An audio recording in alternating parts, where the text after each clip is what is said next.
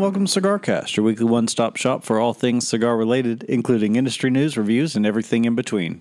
We're recording live from Big Boys Cigar Lounge here in delightful Dickson, Tennessee. I'm one of your hosts, Smoke Master General Trae Debin. I'm joined as I am every week by Mr. Shane Reeves.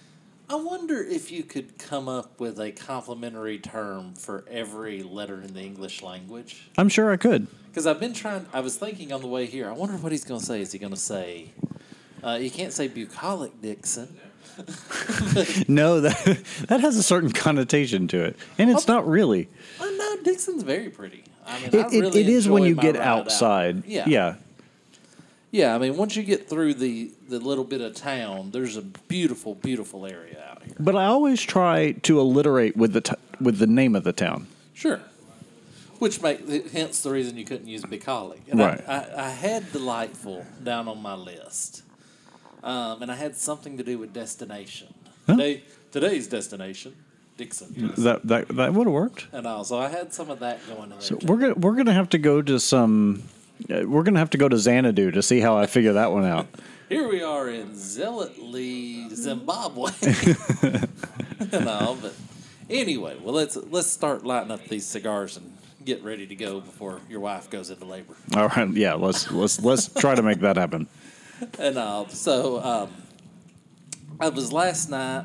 I was at Crown. We was playing poker. We finished poker, and they just broke out the new Drew Estate twenty acre farm. And this is the cigar. They did it just like they did the Undercrown. They made freestyle packs. They put it out there. They got people's blind opinion of the cigar Yeah, and then released it and said it's the 20 acre farm. Um, I I wish more brands would would start doing that. I love when that happens. that's it's not a bad idea because it, it really takes away the bias. And not only that, but it gives the people who were involved in that process that little bit of feeling of ownership. You know, we talk about that. We haven't talked about that in a long time on the show, actually. How oftentimes regulars will kind of take over a shop with that sort of sense of ownership, sometimes for better, sometimes for worse. And so there's already that kind of inherent. What? I'm just wondering why you set a tripwire in front of the bathroom at this place. That was the that was the only outlet that I could reach. My computer was about to die. I'll I'll unplug it before the second show. So I'm, I'm going to make you sit over here so whoever falls first lands in your lap. it's not that kind of cigar shop. But so we already know that the cigar industry has that that sort of proclivity for people to behave in that sort sort of way. So I think giving them that sense of ownership in the direction of the company really lends itself to that sort of cult following that Drew Estate and Micallef are both really known for. Yeah, I think it plays to their strengths of what they're trying to do. And this is an Ecuadorian shade grown wrapper over Honduran and bind, Honduran binders and fillers from Nicaragua and a little bit of Florida sun grown tobacco in here. Okay. So I have two thoughts on this cigar. Um, number one, I feel like it's going to taste a lot like the Undercrown Shade. It looks a lot like the Undercrown Shade. My hope is that it tastes like the Florida Sun Grown because it's a little bit cheaper. Yeah. It's only about four or five bucks a stick cheaper, but it's still a little bit cheaper than that Undercrown than that um, Florida Sun Grown cigar. Yeah. So I'm hoping that for one thing, I'm expecting something else. We'll see what it actually develops into. Now, what if it were like the Undercrown 10, but with the the natural Connecticut wrapper That would be outstanding. or the shade grown That- wrapper? I that's guess. probably too much to hope for. yeah. But I But at that price point, it's it's right in, on par with the Undercrown 10. It is. It's kind of in range there, and um, usually when I buy these cigars, I buy two of them. And last night, I picked up two of the cigars, and I was coming out of the shop with my wife, and she said, "What's that?" I said, "Oh, it's the new Drew Estate 20 Acre Farm." She said, "Well, that's so sweet. You bought one for me too." And I said, "Yes, I did." So Trae, where are you smoking tonight? Because it ain't a 20 acre farm. It is not. No, um, I thought about it, but you made a point before we started recording that you were smoking it on a clean palate, and since I'm not on a clean palate tonight, I figured I would wait and have it another day. Uh, since we are at Big Boys, who I would say more so than any other shop in the state is a Micallef shop. They really made a home for them here. They push the product. They believe in it. They've done a lot of business with Micallef and and are one of the biggest purveyors in the in the area, especially of last year's cigar of the year, the Micallef A. So I figured I would kind of honor the shop in that regard and and their their biggest brand and smoke the Micallef because I don't think I've smoked it on the shop on the show since we gave it that title last year, especially with the Stogies coming up again here pretty soon. I figured it was a nice nice way to book in the year. Good plan. I'm, I'm, I commend you. Wow, that's good. Yeah. On first draw, I've got just a little bit of pepper, um, but the light up was excellent. The draw is excellent. There's a lot of. Um, it's de- it's definitely closer to undercrown shade than Florida sun grown, Okay. But it's kind of the good parts of the undercrown shade. A little more of the complexity, a little more of that that spice, that forwardness that Right. you get from that shade. I really, really like that flavor. So I'm I'm gonna be interested once it gets Once it gets going. warmer how it actually does. But okay, tis the season. And all it's the time of year, um, Christmas time, and every year we talk about how hard it is to get Christmas gifts. But by the way, did you tell anybody the blend on your cigar, or did I cut you off? You, you you did you cut me off from that, but it's fine. Um, it's a it's a six and three quarter by fifty four Churchill with a Nicaraguan Maduro wrapper over Sumatran binder and Nicaraguan Dominican filler, There you go. Okay, I'm still jockeying with my and iPad. seven twenty five a stick. yeah, just a bargain. I mean, a bargain by any standard. Yeah, And uh, also, this is from stepoutbuffalo.com. Works out better than stepinbuffalo.com. I would imagine so. Step in front None of these really work. out. StephenBuffaloChips.com. That's right. Stepoutbuffalo.com. Eight gifts for the cigar aficionado in your life from Buffalo Cigars. Now, I want to jump ahead of this because we do this every year. And I want to just make sure that the that both the listeners realize we are fully self-aware in this. Yes, we do these lists every year, and yes, we talk about how stupid they are every year. That that's not going to change anything. And to anybody that criticizes that, I say, hey, Jack Hole, you find content for the show. Feel free to email me content for the show. We've been asking for 4 years, no one's done it yet. So I don't think there's much hope of that. But no, actually, this what I like. You know, you don't want just the um, the standard stuff. You want something a little a different twist for your Christmas. Right. And of course, first thing they do is the shameless self promotion. Member at Buffalo Cigar Club. But I, I, I will. I mean, yes, th- this is this is absolute shameless self promotion, but it's still a good idea, and I don't think we've ever touched on this before. If if the person you're buying the gift for is not a member of whatever their home shop is, this is if they've got lo- lockers available or whatever membership program they offer. This is a great, great uh, gift idea. Or if they already are a mem- a locker member, a lot of places rather than running 24 months they run calendar year. That way every january they're starting off the year with with guaranteed revenue. So pay for their next year. So just go into the shop and just go ahead and and and take care of it. So I could see doing that for a client. yeah. If I had a client, one of my regular builders that frequented the cigar shop, just going in there and paying for his locker for the year, I could see doing it for that. I couldn't see doing it for a family member. no i, I probably wouldn't either. Um, I, I that's not true. Brother-in-law i think it's safe. Wouldn't do it for dad son mother daughter whatever. But you know certainly not a spouse. Because it, it, it Hey, honey, I bought you a locker at the cigar You- you shop know- I go to. yeah you know you know that that that number in the in our budget that we contribute to well i just went ahead and took the the, the steam of, of, of paying for it uh, no nothing like that but i would also um, i think it would be a great gift for a boss too Yeah, be a good gift for a boss. It's a power move. Well, it's because- kind of the power move of. My, one of my former employers is a, a locker member at Crown. And I wish I'd have thought about it at the time because, yeah, that would have been a, a great Christmas gift. Well, and in lieu of that, you could always buy a box of cigars at the shop, wrap them, and have them in his locker for the next time he went and opened it up. Absolutely, because it, it's like we talk about all the time, right? You know, cigars are rarely a good gift, but in a scenario where you smoke cigars with the person regularly and know their palate, it's that is, and, and it's a, a boss or a client relationship. That is a good purchase. So we're I'm gonna skip ahead just a little bit past gift sets and flatbed cigars. Um, Flathead cigars. No, this says flatbed cigars. Does it? number three, fifty percent off. Oh, I missed that one. No, I, I don't like the way they have this article laid out. I keep thinking the thing above it is the picture. we had we had that discussion every single time we have one of these articles. Yes, we do. And all, and, I- and I agree that it should be an international standard. The the title and the picture underneath. Right.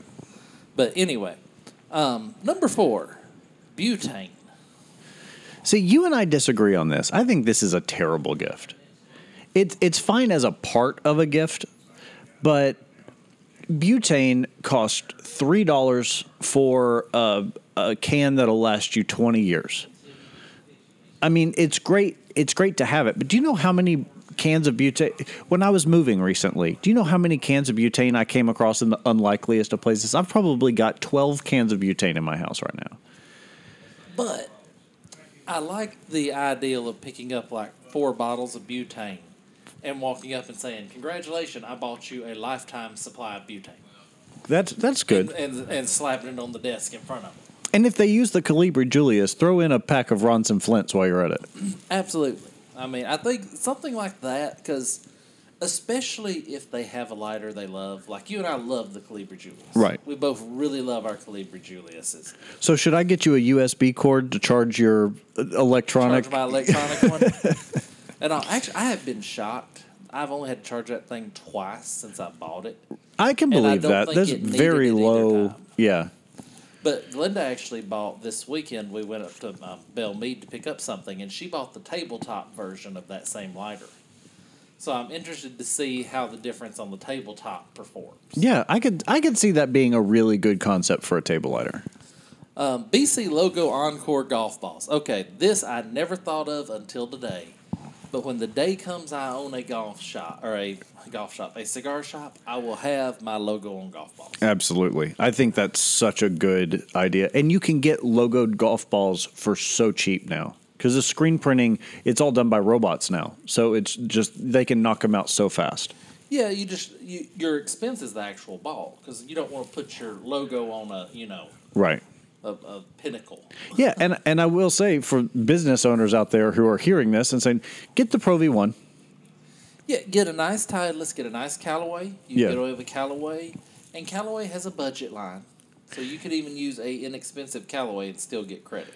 But I, one of the things that I have no, you know, in the the Titleist adverts, which I haven't watched golf on TV in so long, but the Titleist adverts always say that they're the number one ball on the on the PGA Tour. M- more people use it than any other, and more of the guys that I have played with for that reason, because it is the best. the The Titleist Pro V1 is the best golf ball out there if you can handle it and and so I think it's spending the extra money on something that people because you get to a certain point where golfers get really particular about the ball they're going to use, and I think for part of my approach to gift giving is there's always a practicality factor. You know, if I'm going to get you something that has a functional use, I'm going to make sure that it's of a quality or of a design that you will use it. You know, I don't want I don't want you to just put the golf balls up on a you know on the counter by your desk. I want you to use them. Yeah, well, it's it's the yard sale principle that comes into play so often in my life. When we were looking for you a fly rod, we would see fly rods. Hey, well, there's a fly rod for Trae, and then you get you really look at it, you're like, you know, that's just not the quality and price. The the price is right. The quality just doesn't seem to be there. So sometimes it's worth holding out for something really good. Right. Absolutely. Um, stinky cigar ashtray. This is always a great gift. Every smoker needs one of these. It's the perfect design. It's yeah, it it absolutely it is the best ashtray on the market and has been since it was released. But get the tabletop version. Don't get the stand version.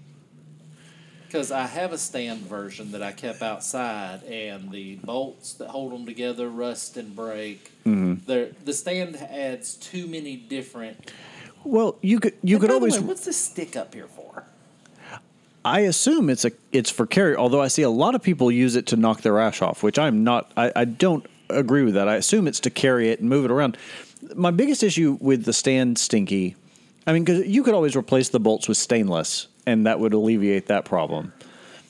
But it's that they're so hard to empty.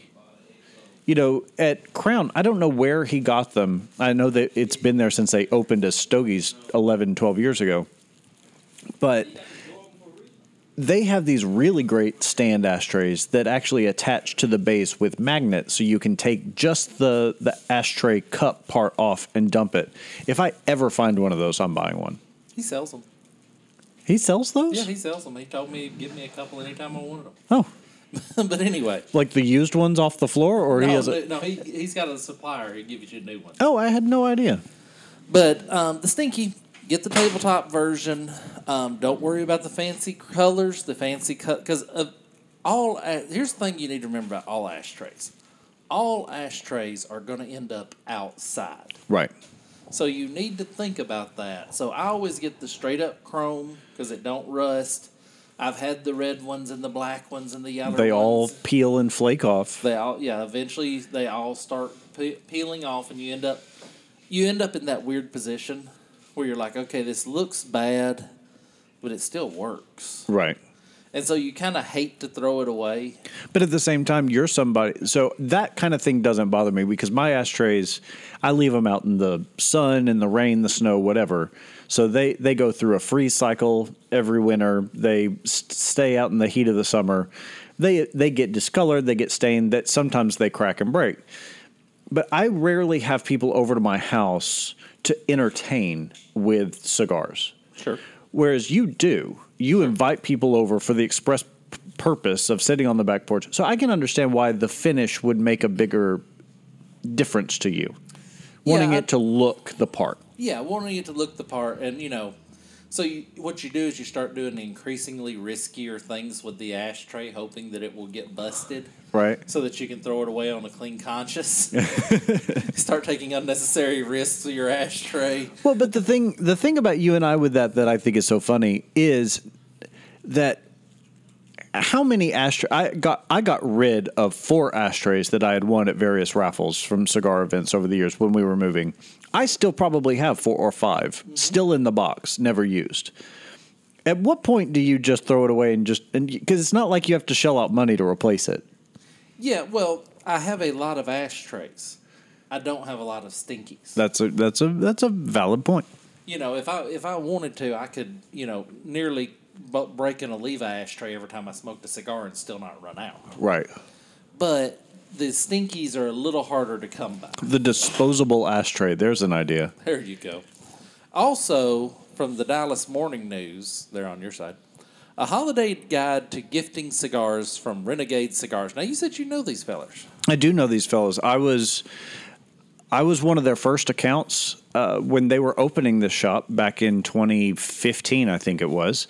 And their brand, one of the guys' names is Brandon. I can't remember the other guys. Um, they're software developers who, you know, found themselves at a younger than average age, having the, the, the freedom to be able. See, now you're ashing all over my cigar. Okay. Well, I was seeing if it worked. It Yeah, doesn't. it doesn't. Um, so that you know, at, at a little bit younger age than average, they were able to kind of uh, facilitate that second career of their lives, and and I think there's something really great about people in their 30s and f- early 40s opening cigar shops. It's just a little bit of a different. It, it lends itself to a different environment. These guys are very. They're cool guys. You know, you would say that they're. I wouldn't go as far as say trendy, but they're they're cool. Well, one day we're going to do a show about the most important things to opening a cigar shop. Which we don't have much content for the next show, so that might be tomorrow, next week. May, that may be next week. But, you know, um, capitalization of any business is crucial. right.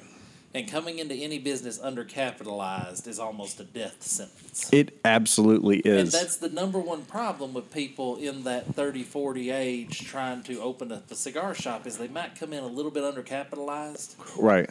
And you have to be careful of that. But But yeah, um, so these guys, they know the industry. They actually flew down to Nicaragua and did a full fledged tasting of their house cigar.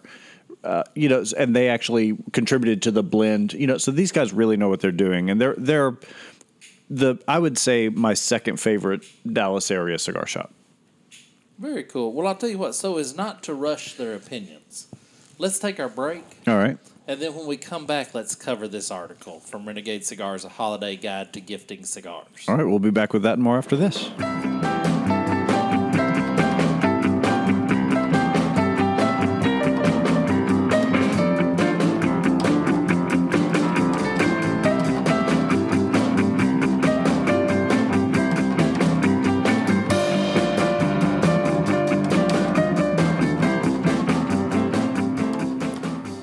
Back to the Cigar Cast. This is one of your hosts, Shane, sitting beside the man who's no longer homeless, Mr. Trae Deadman.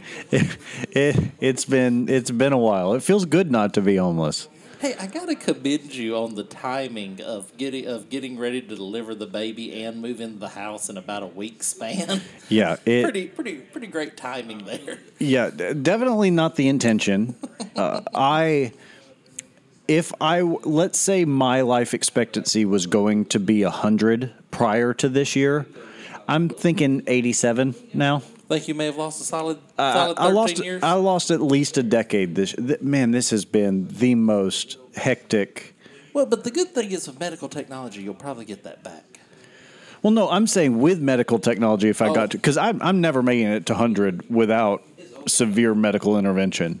So uh, that's what I'm saying. Even with the best that doctors have to offer, by the time we get to 2057, I'm I'm I still got some work to do. Okay. Well, I don't spend much time forecasting. The I don't really my either. Death, so Oth- probably didn't notice it that much. Otherwise, I'd be an actuary. So, the Dallas Morning News Renegade Cigars Holiday Guide to Gifting Cigars.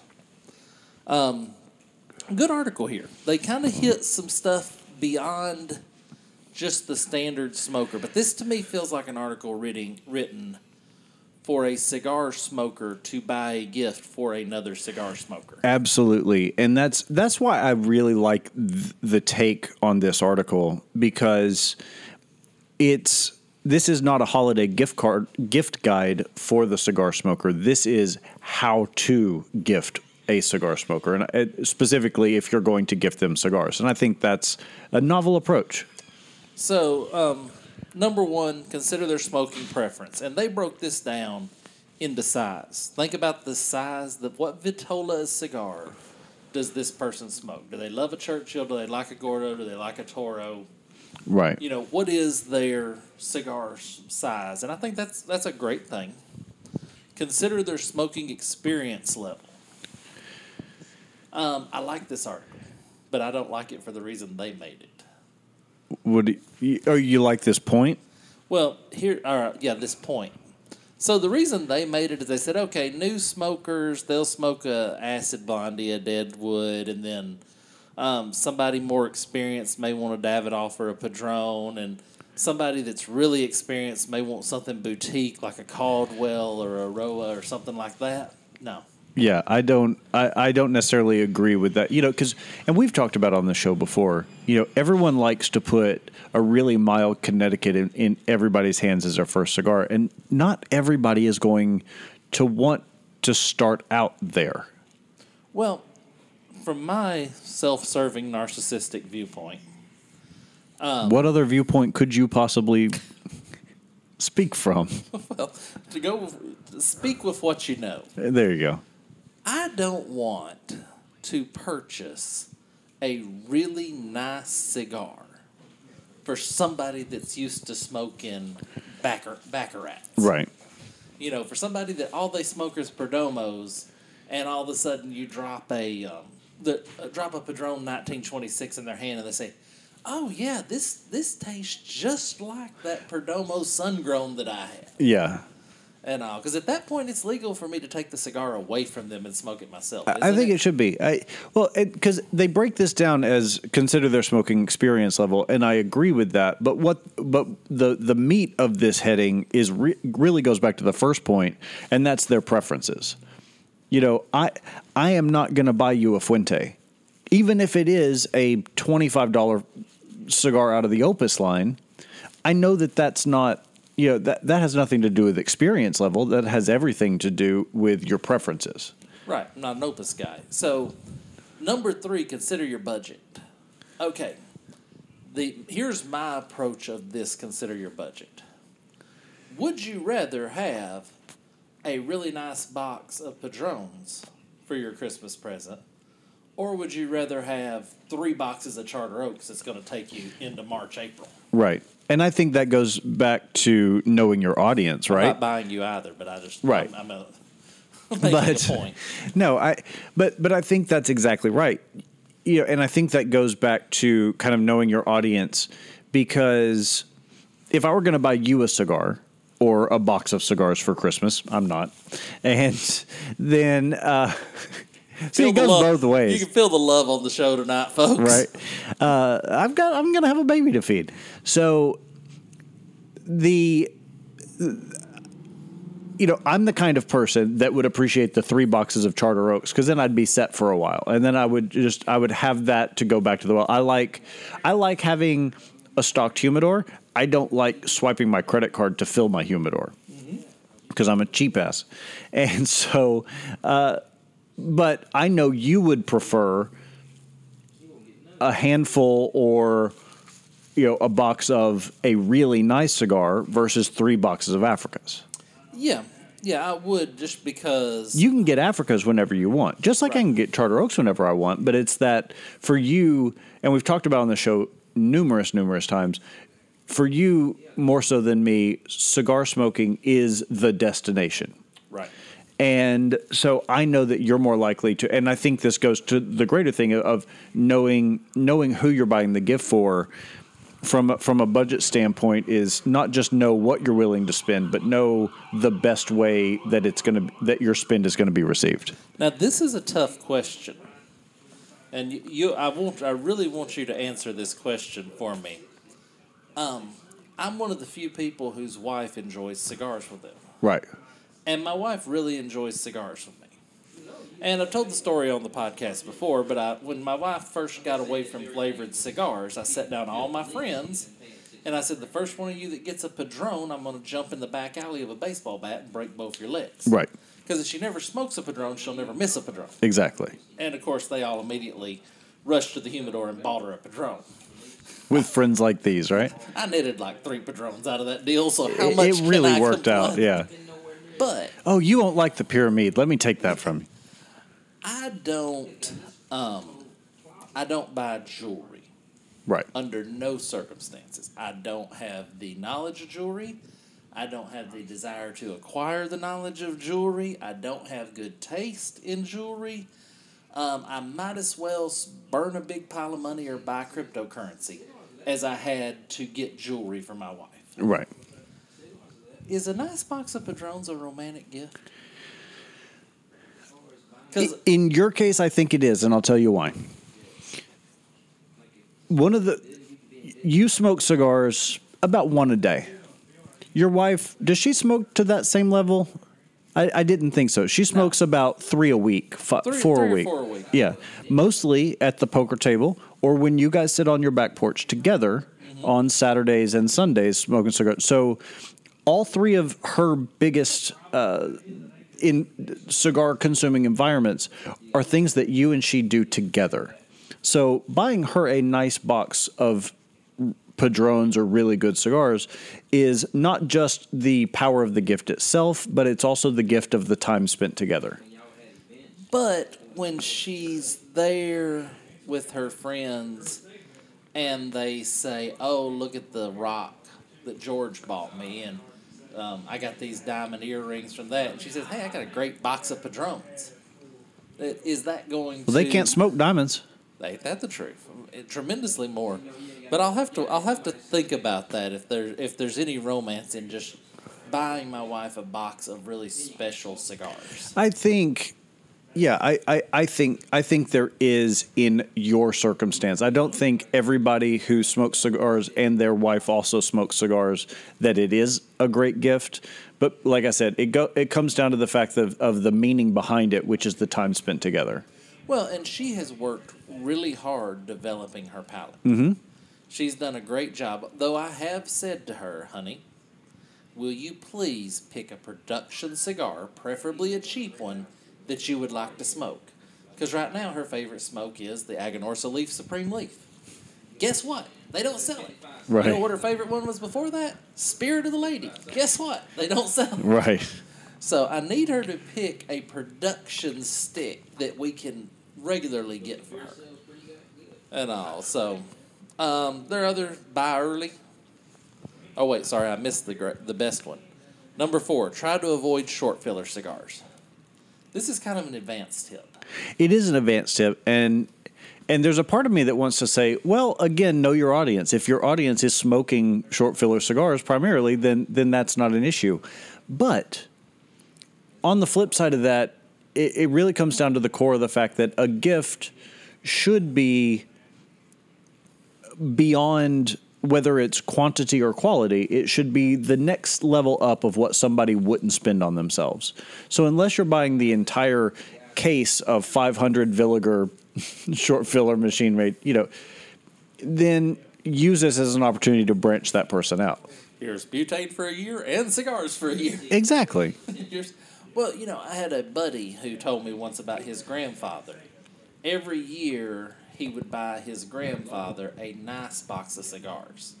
And his grandfather would smoke the cigar, take the butt, put it in his pipe, and smoke the butt. He would Right. reduce the cigar to 100% ash and enjoy that box of cigars. Right. Which to me is a great deal because there's nothing worse than when you give somebody a cigar and they smoke half of it And put it down yeah, and throw it in the yeah. ashtray, and you have to stand there after they leave and look at this poor half half dead soldier.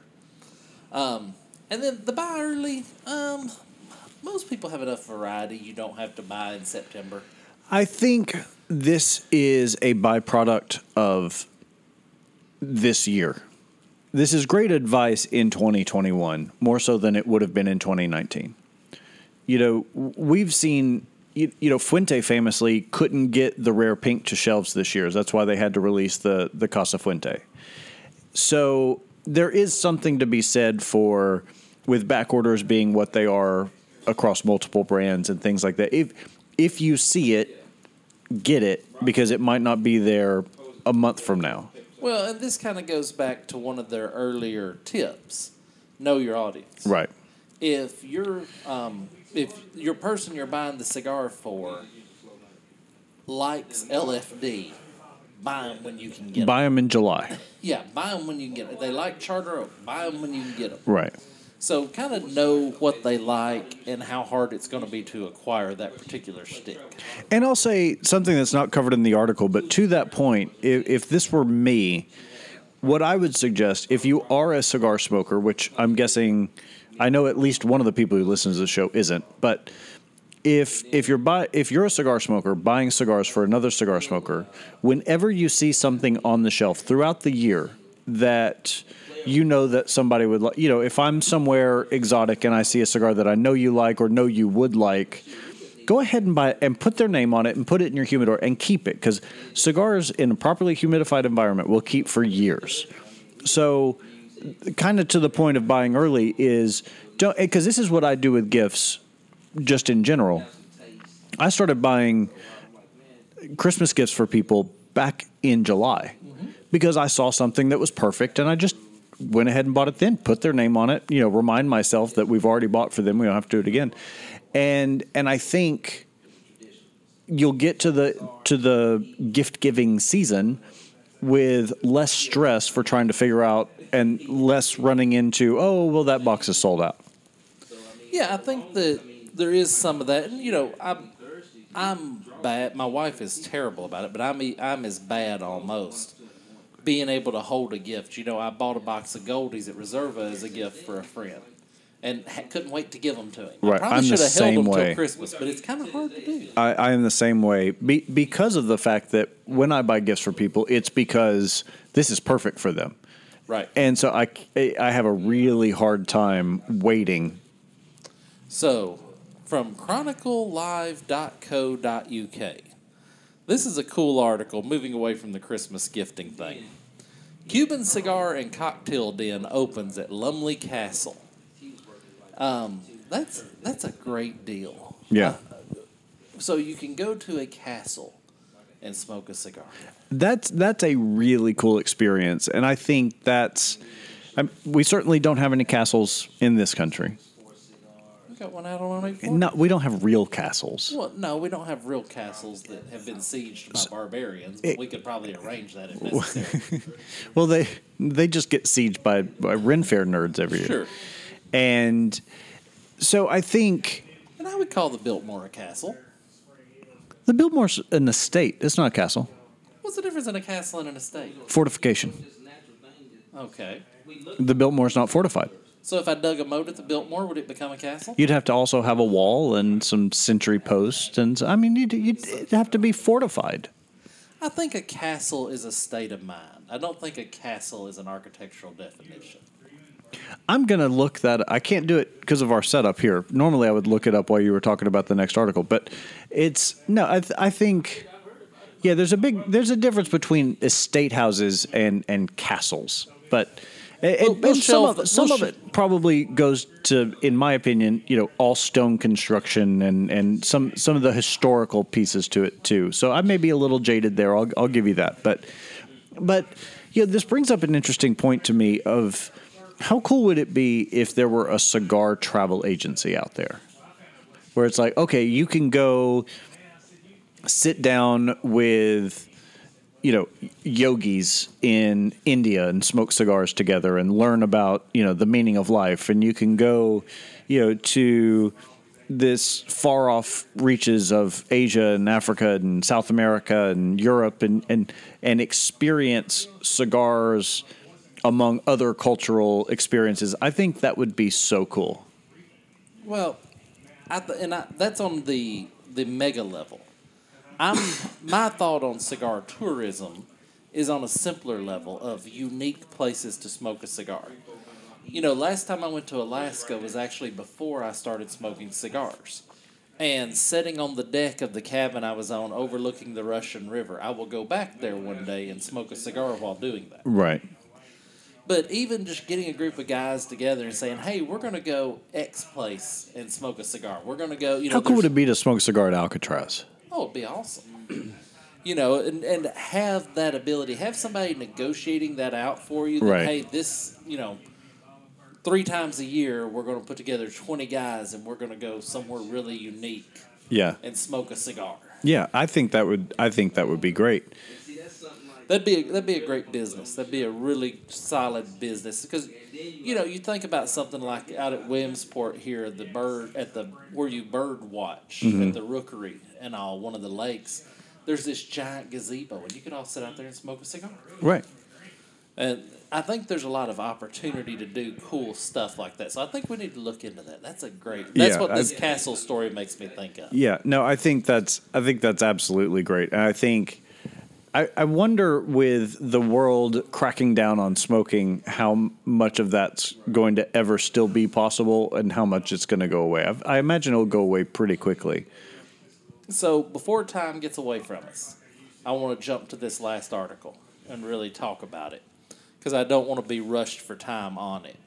Um, this is from Art of Manliness, one of our favorite websites. 15 homemade gifts you can make in an hour or less.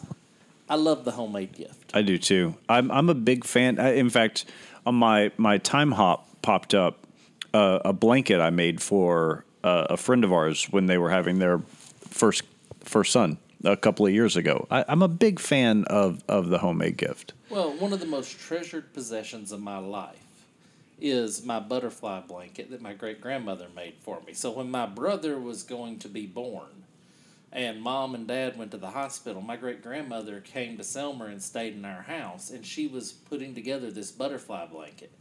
And I was so enamored watching her do it and watching her go through hmm. this process, it was just it was just absolutely wonderful to see that. And that Christmas, she gave me that blanket, and then then she made it even better. She said, "Hey, son, you cannot tell nobody that I gave you this blanket because then all the grandkids will want one." And I was Right. a great grandkid. He said, and all the grandkids and the great grandkids, and I'll spend the rest of my life making blankets. Right. So, and that's one of the most treasured possessions in my life is my 'Cause it's one of a kind. blanket. Oh yeah, one of a kind, handmade by my my wonderful great grandmother, and um, so the handmade gift has a lot of power. Mm-hmm. There's a lot of power in it, and I don't think it has to be as complicated as the butterfly blanket. And I think that's what this article illustrates very well. Right. And I think because it says specifically these are gifts you can make in an hour or less. I don't remember if we said that at the mm-hmm. top of it or not. And that's and I think you're right. I think so many people think about a homemade gift as being something that takes hours and days and weeks and months to make, but it doesn't necessarily have to be that way. Yeah, you know, their first choice on here is barbecue rub. Yeah, and we were talking about this a little bit before the show. You know, this, you know, my brother-in-law eh, also has a big green egg, and that is one of the things that we kind of connect on. And it's, uh, in fact, two of the last three years we've given them spice blends and rubs and things like that as a way, you know, as as, as Christmas gifts. I do think if you are going to go the route of the barbecue rub, be someone who has experimented with it before. Don't just find a recipe online and hope for the best. I think this is something because part of the homemade gift, kind of like when I was talking about gift giving in general, it's it's for me it's it's very personal and it's it's always it always comes from a place of this speaks to me about that person. And I think it from a homemade gift perspective, it has to also say something about you as the person who made it it's late, later on down the article. One of the things they talk about is candles, and this is something that my wife and I have been doing as gifts uh, for the past several years because she she makes pottery um, by hand on the wheel. She and she's an amazing potter. And so we end up with a lot of pieces that she makes while she's trying techniques or trying to, and they're they're beautiful, they're perfect, they're not throwaways or seconds or anything like that. But we don't have a functional use for them in our house. So then I will go and I'll melt the wax and I'll do do that, and we turn them into candles. And so not only do you get the handmade candle portion, but it's also in a bespoke, one of a kind piece of pottery that my wife made. That's a that's a cool deal. That's a cool idea if you happen to have a wife that's a potter. Um, Or So- glass blower. or you could do blower. it. If, yeah. yeah. Well, you know, my brother he made us deer antler pins one year. Mm-hmm. He had a lathe and he lathed out deer antler pins, and that's a great. That's pretty cool. barbecue sauce. Okay, uh, we're going to skim through these because some of these are not very. Six pack pocket notebook. So, the best I can figure, this is you go buy a notebook and you buy a six pack, and you don't drink the six pack. You cut the box for the six pack, glue it to the notebook, and they have uh, their own personal notebook that has Their favorite, beer. Yeah. then you drink it. But don't drink it before you do it, or it's not going to turn out. All Right. the pages are going to be stuck together. It's going to be a mess. Right. I, I will say, you know, as as kind of half-hearted as this seems compared to some of the other things on the list, I will say the the pocket notebook is quickly going away as we all have the notes app on our phone. But there is something to be said about carrying pen and paper around with you at all times. There are some ideas that have to get out through paper. Well, if you know someone who doesn't like to keep notes on their phone, and that's one of the things that they do, this is a great gift for Mm-hmm. that. Uh, the no so pocket square, we're going to skip that. We've already talked about the candle. Book clock. Now, making clocks is easy. It is. You can go to Hobby Lobby or any of the craft stores and buy clock guts, or you can do like I do. You can buy 'em for, buy old clocks at yard sales for ten cents, and, and gut them. yeah, and gut it out of them. And oh, I've got twenty cigar box clocks in my office that I just made when I got on that kick, Right. and it's as easy as drilling a hole. Right. And now, the book clock, that's a good idea. I really like I really like the idea of that, especially because I have a lot of avid readers in my life, and it's it's buying a book as a gift for an, for a reader is about as difficult as buying a cigar for a cigar smoker as a gift. because there's so the the the the, the likes and dislikes are so wide and varied and the tastes are so different. So this is a great way to honor that part of their personality without having to roll the dice. The only thing is, when I think about this gift, so what you would have to do is you would have to cut the pages out Right. enough for the clockworks to, to rest in the book. Mm-hmm.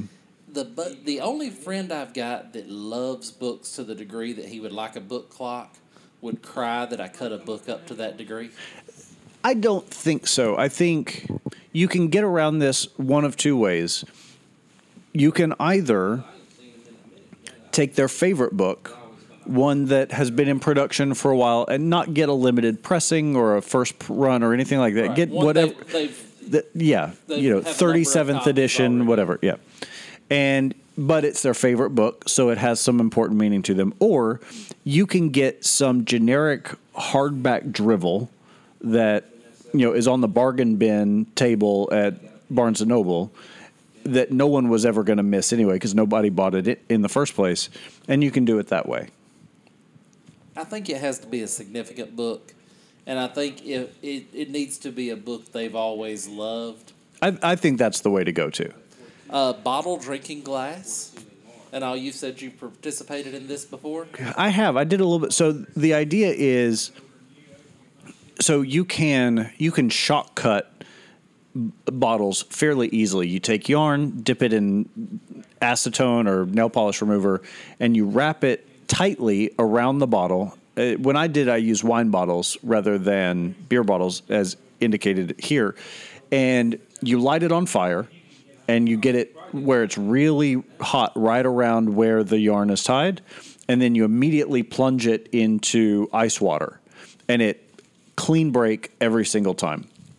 And then you just go around the the edge to soften it so it won't cut anybody and you're good i went a little bit of a step f- further because i'm a really big fan of rope works i love doing stuff out of paracord or, or or rope braiding and tying knots and things like that so i actually made hanging uh, so i put candles in the wine bottles that i did it with and then made a hanging uh, sisal rope basket Do you just order like a case of beeswax every September? This this was before I was making candles. This was a store bought candle Oh, that I put in the and but it was it was made out of that that rough sisal rope, and so they could hang it from their porch and have a nice little kind of hanging lantern kind of thing. Right. Well, that makes sense. Uh, beard oil's kind of on the same level as the the barbecue rub. Try be sure you know it would be foolish of me to make beard oil because I don't have a beard. Right. I wouldn't have nowhere to try it. And out. I very obviously don't use it, Yeah. as you can see today. okay, the best one on here is the wooden bottle opener. And by best, you mean worst. This is a 10 penny nail shoved in the bottom of a scrap piece of pine and then bent to create the, the fulcrum. But let me let me elaborate on this. All right. Let's say you got really nice mahogany. Mm-hmm. And let's say you hit it with a piece of sandpaper. This one obviously has never been hit with a piece of sandpaper. Um, and you had a nice a nice screw, and all a, a nicer. Type I don't of- think you could do it with a screw because a screw won't bend. Oh, you, you, you could work that out. You- Maybe, perhaps. You could probably work the screw out, but uh, could you? Go, I think you go high end if you do this. You ha- it has to be, or maybe. A, But even at the highest end, you're still at 30 cents in materials and fif- 50 seconds in construction. But let's say that I, the barn was tore down on my grandfather's place, and I salvaged a bunch of barn wood. Yes. And I gave all of my friends a bottle opener made with that barn wood. Yes, no, absolutely. Well, and it's similar to we haven't had him on the show in a long time, but uh, friend of the show Shane Kimbrough, who makes the the cigar pins, he was telling us one time. I don't remember if it was on the show or, or afterwards. They the school where he teaches resurfaced the floor in the gymnasium and so he actually took all or a bunch of the old wood and turned pins out of the old basketball floor and gave it to other people on faculty and staff same kind of thing that absolutely So I think if you're going with the bottle opener, it has to be a significant piece of wood. i think so too But I, so I think that it, on the front end we made fun of this, but after some thought and pondering on it, I think maybe that would work out. I, I think there are some scenarios where it works, but I don't think that's a I don't think it's a general gift. Roasted coffee. Now they're referring to you go and buy the green coffee beans and roast it yourself. So my brother is an avid coffee drinker and as as much of a coffee nerd as we are cigar nerds. And he actually has a a mechanical roaster. It's basically a toaster oven with a rotating drum inside. There's a lot of skill involved in roasting your own coffee. The difference between a, a dark blend and Starbucks burnt is about four seconds. You know, so it, there's a lot of nuance, and I think this kind of like the the barbecue rub thing. I was you're get, there's going to be enough trial and error here that you're going to have to hone this craft a little bit before it's gift worthy. But if you just wanted to buy a high end coffee for somebody, that's a pretty good gift. Absolutely. I've got, uh, there are a couple of really good local coffee roasters here in, Na- well, in Nashville that I have used as gifts before, especially for people out of town. Because I love getting coffee as a gift that I've never had before. So super high end, or can I get you like four jugs of Sanka? No, it's it's super high end. It's we're, It's kind we're of talking. the opposite of the cigar. yeah, no, the 15 $15 a pound or, or more. So, what is? Do you have a go-to Christmas gift? Since we're wrapping the show up about Christmas gifts, do you have a go-to signature Christmas gift that when you give it to someone, they know, hey, you mean something in my life? No. See, I do. If I give someone a pocket knife, I knew you were going to say pocket knife, and and that makes perfect sense. Everybody knows that about me. They know Yeah. I've got several hundred knives in my collection. They know that pocket knives have been a big part of my life. That if I'm wearing pants, I got a knife in my pocket. It's part of your story as well, your family story. and when I hand somebody a pocket knife for Christmas, they know that's very significant. Right.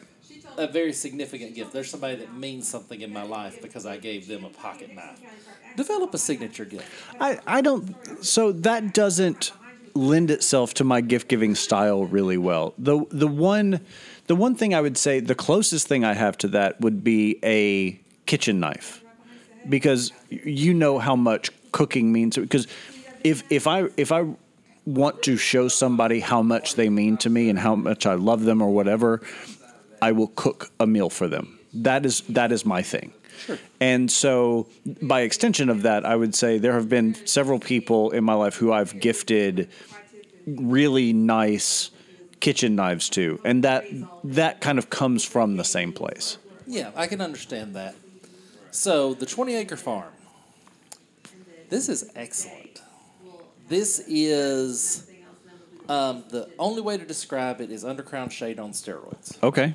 If you took all the good parts of the undercrown shade and amplified them, that's what you would get out of this cigar. This cigar is a six and a half. All right. I mean, it's a six and a half all day long. I can't make it a seven because I can't put it in the class of a Padron. Right. But I can't make it a six because at the price point it's at, it's a little better than the price point. Price point's 13, 14 bucks. Right. Um, excellent cigar. All right. And uh, what do you The, rate? the Micallef A is still a seven. Still a seven. So everyone you ever smoked's been a seven. Right. Hard to beat it. So how do they get a hold of us? You can reach us at facebook.com slash the cigarcast. We're on Instagram and Twitter at the cigarcast and email info at the cigarcast.com. Thank you everybody for listening this week. Until next week, have a great cigar and thank well.